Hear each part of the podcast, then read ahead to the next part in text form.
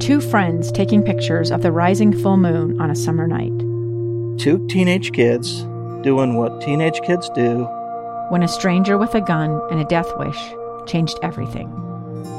It was violent, it was senseless, and I will never understand it. I will never accept it. I'm Amy Donaldson, and unfortunately, we're all too familiar with stories about how violence shatters lives. But what we rarely see is how they are rebuilt.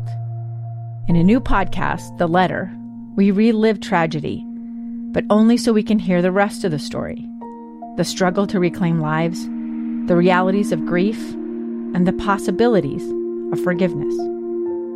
I believe in miracles. Sometimes I thought, there are no miracles. Yeah, there are, and this is a big one. Follow the letter at theletterpodcast.com or wherever you get your podcasts. Hey there, and welcome to Easy Being Green. I'm Taylor Powers, and that's Deanne Tetzel, and we're your hosts talking about how to make the planet a little healthier.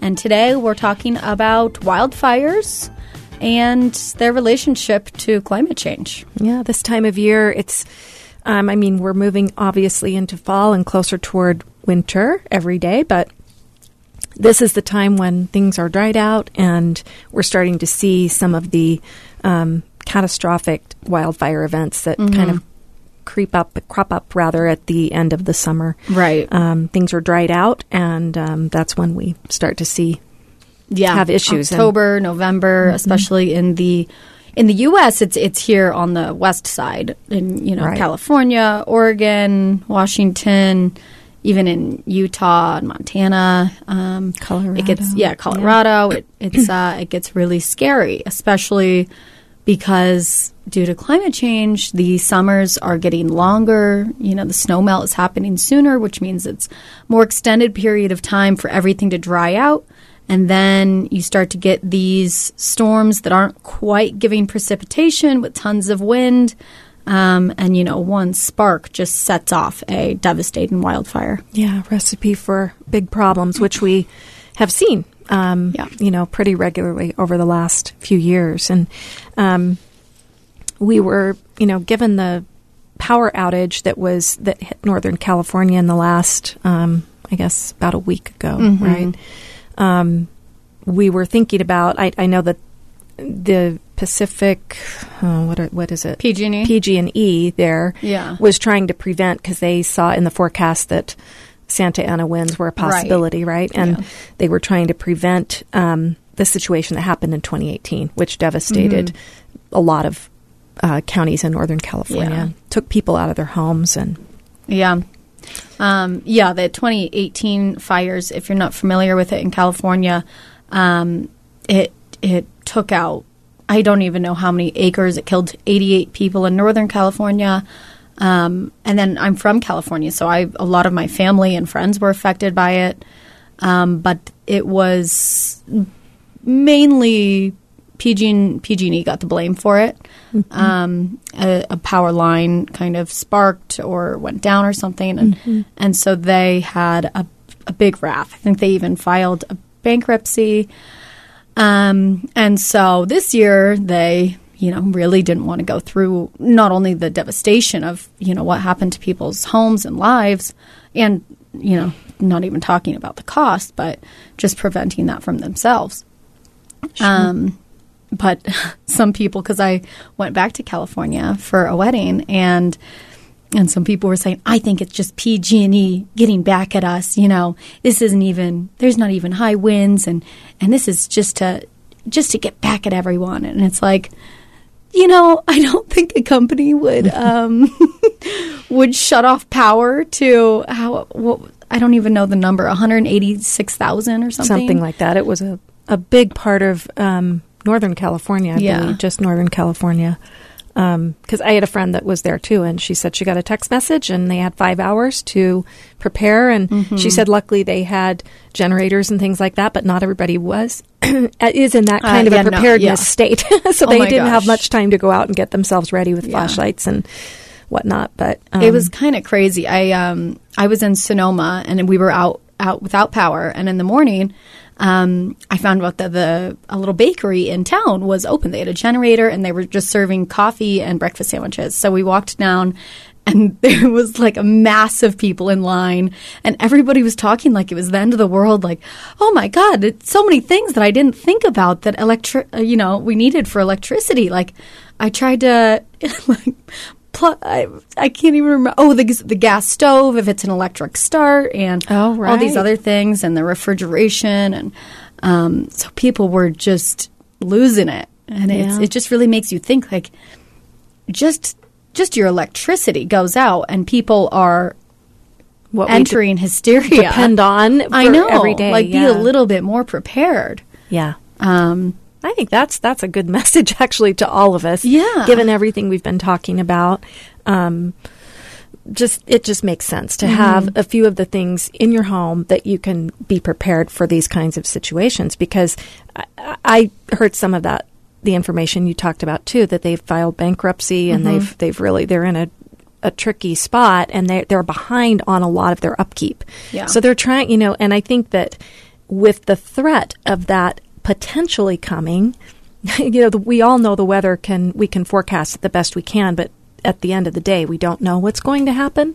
So they Mm-hmm. were doing, I imagine, the best they could with what they had, Yeah. and trying to prevent that kind of a scenario, knowing that, like we have just talked about, it's the time of year, it's ripe for if the Santa Ana winds were to kick up, and then, like you said, one spark, one wrong move, Mm-hmm. which many of these things are human caused, these fires, but many of them are lightning, dry lightning, things like that. So, Yeah, definitely.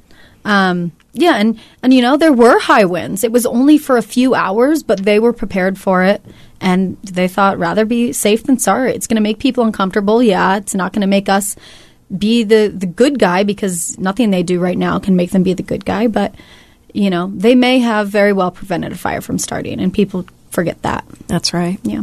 Yeah. Um, but in general, wildfires. Enough about the the Northern California power outage. Um, they're growing every single year. I mean, the the risk is growing. Wildfire season is growing, and the wildfire fires themselves are becoming more severe.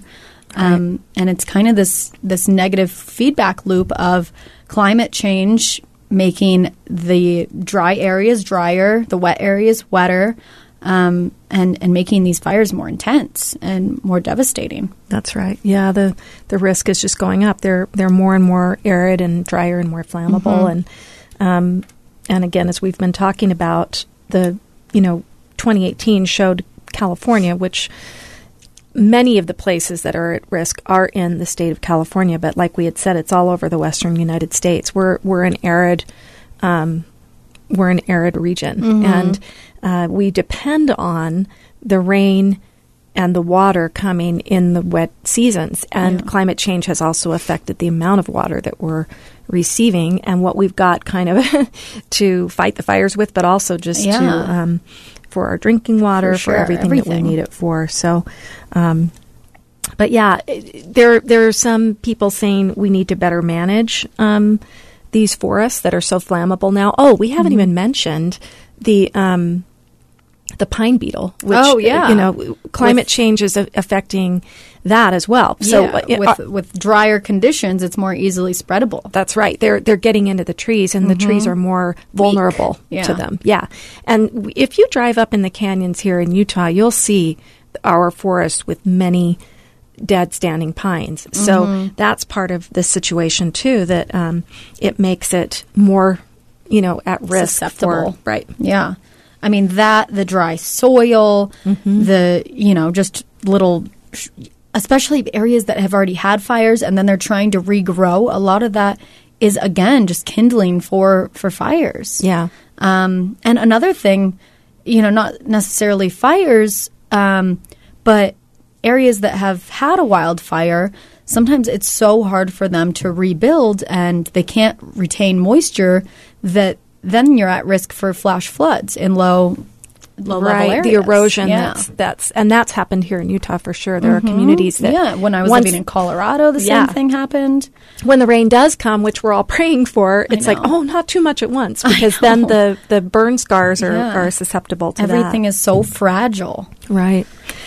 Yeah, it's um, it is. It's kind of we we do have the recipe out here for these these big fires, and the other the other point that I think is being made too is that because they can burn more and hotter and travel quicker, that it's now moving in. It's more likely to move into communities where people live, and I, I think that's part of what happened in 2018. It it moved and jumped into these communities and Yeah. burned, like you said, I think 88. It burned it, it- the entire town of Paradise. It entered Right. Santa Rosa, which is a pretty big town.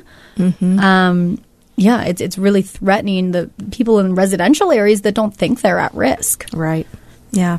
Um, so, and then that's really going to start affecting even more things, like when people are trying to, you know, purchase homes, figuring out where's the safest area, and all this this massive people leaving California, not only to wildfires, but you know, many other reasons. They're leaving, Cal- they're fleeing California right now. Yeah, and I think that's that's part of what I was when I was reading about the fires in California. A lot of people had moved to that little community of paradise and places like that because they can't afford the high rents Mm-hmm. Know. of the cities there, and now they don't have a home, and now they have nowhere to go. So we've Mm-hmm. Yeah. got displaced people, and I mean, one of the solutions people are saying is for people to to move back aw- away from these forests and things. I but it's like then you look at it and it's almost It's an impossible Yeah, thing to ask people to do. I Yeah. know it's crazy. Yeah. Yeah, it's scary. So, um, I don't know. And and all of the things that we've talked about on this program that we can do can can obviously help this problem, which is um, part of what's happening due to to all the other things that are affecting climate change. So yeah, if we can reduce our emissions, um, you know, start trying to halt climate change, and I mean, I don't, I don't know if reverse is even something worth talking about, but halting it so it doesn't get worse because at the rates right now, these are just expected to to increase even more. Um, not only our our greenhouse gas emissions, but wildfires in general, the whole season, and and as you know, wildfires emit tons of tons of emissions, Yeah. carbon and um, and whatnot into the air, which is it's just like I said, it's just It's a negative this- feedback yeah, loop. negative circle. Yeah. Um, so it's just really scary. So it's just another thing that we have to be aware of when we're making these conscious decisions in our life, and and one more thing that it affects. One thing I know that if if you happen to be a person that lives um, in a community that's near a, a prone um, wild wildfire area, you can manage the vegetation and things like that around your Oh home. yeah, definitely. And uh, we have friends that lived in a canyon here, um, and uh, at the time that they moved in there, they didn't even have a fire station up there, and it was scary. Oh, there was yeah. one time, you know, they woke up in the middle of the night and saw some fire on the hillside, and they thought, "Do we need to evacuate?" And Mm-hmm. they've put a fire. So a lot of these communities are, you know. Putting fire stations in closer to their community and doing things like I just talked about, controlling the vegetation around the home, and um, there are actually you can build um, roofs and things like that that are that are less um, prone to to You can use material Right. materials that are less fam- flammable. Um, also, just you know, clearing out your gutters regularly, Mm-hmm. all those little things. But then also, um, I mean, I know it's fire fire stations. They do a lot of um, these prescribed burns and collecting and cleaning up the forest because that's what's going to be the biggest risk. Is just how quickly it can spread due to due to everything um, Right. that's just in the forest and forest. And another thing that is interesting to think about is that the like dry g- grasslands are going to be less of risk of catching fire because as it gets drier and more intense and less fire, they're not even going to be able to sustain grass throughout the summer. mm, interesting. And so it's not even going to be flammable. It's really just going to be the, The foresty forest. areas. Yeah, and we're talking really what we have more information about today is is really Mm-hmm. more right here close to home, but obviously we talked about the rainforest that had Yeah, yeah, you know in a few episodes ago. So it's it's all over our world, the world. And Mm-hmm. um, again, it's you know, we'll try to do what we can do as individuals to overall help reduce our our carbon footprint Mm-hmm. that we've given lots of, of ideas about on this show. But um, the other point is that you know trying to do what you can if you do happen to live in an area like this be prepared and try to do what you can to protect your property and reduce the vegetation around it and and maybe another volunteer type thing where you can go and help clean up your canyons or something like that. So. And also just being aware of your own risk of starting a fire because mm. almost 80% of wildfires are, are human caused. Mm-hmm. So if you if you do live in the mountains and you have um, you know a fireplace, making sure that all the trees up by up outside of your house are are trimmed, um, you're not at risk for you know sparking something. That if you're out camping, you make sure you put your fire your campfire out all the way because a lot of times it looks like it's out and there is still heat in there. You really have to drench it and um, and cover it. And, and just being you know being conscious if you're, Being if you're a smoker Yeah. make sure to, to get rid of your cigarettes properly um, all those types of things Yeah, and Just following the fire danger signs if you're out and about. You know, if it if it's really high fire danger, just forego the yeah the campfire. yeah, It's not worth it. no Yeah, just bring a hot water bottle for heat that's right. or a little You can portable. make do without yeah, it. Yeah, yeah. I mean, as as these conditions get worse in all aspects, we're going to have to get out of our comfort zone and, and make changes. Um, but just know that it's for the greater good. that's so, right. All right. Well, thanks for listening, and we'll be back with more tips next week.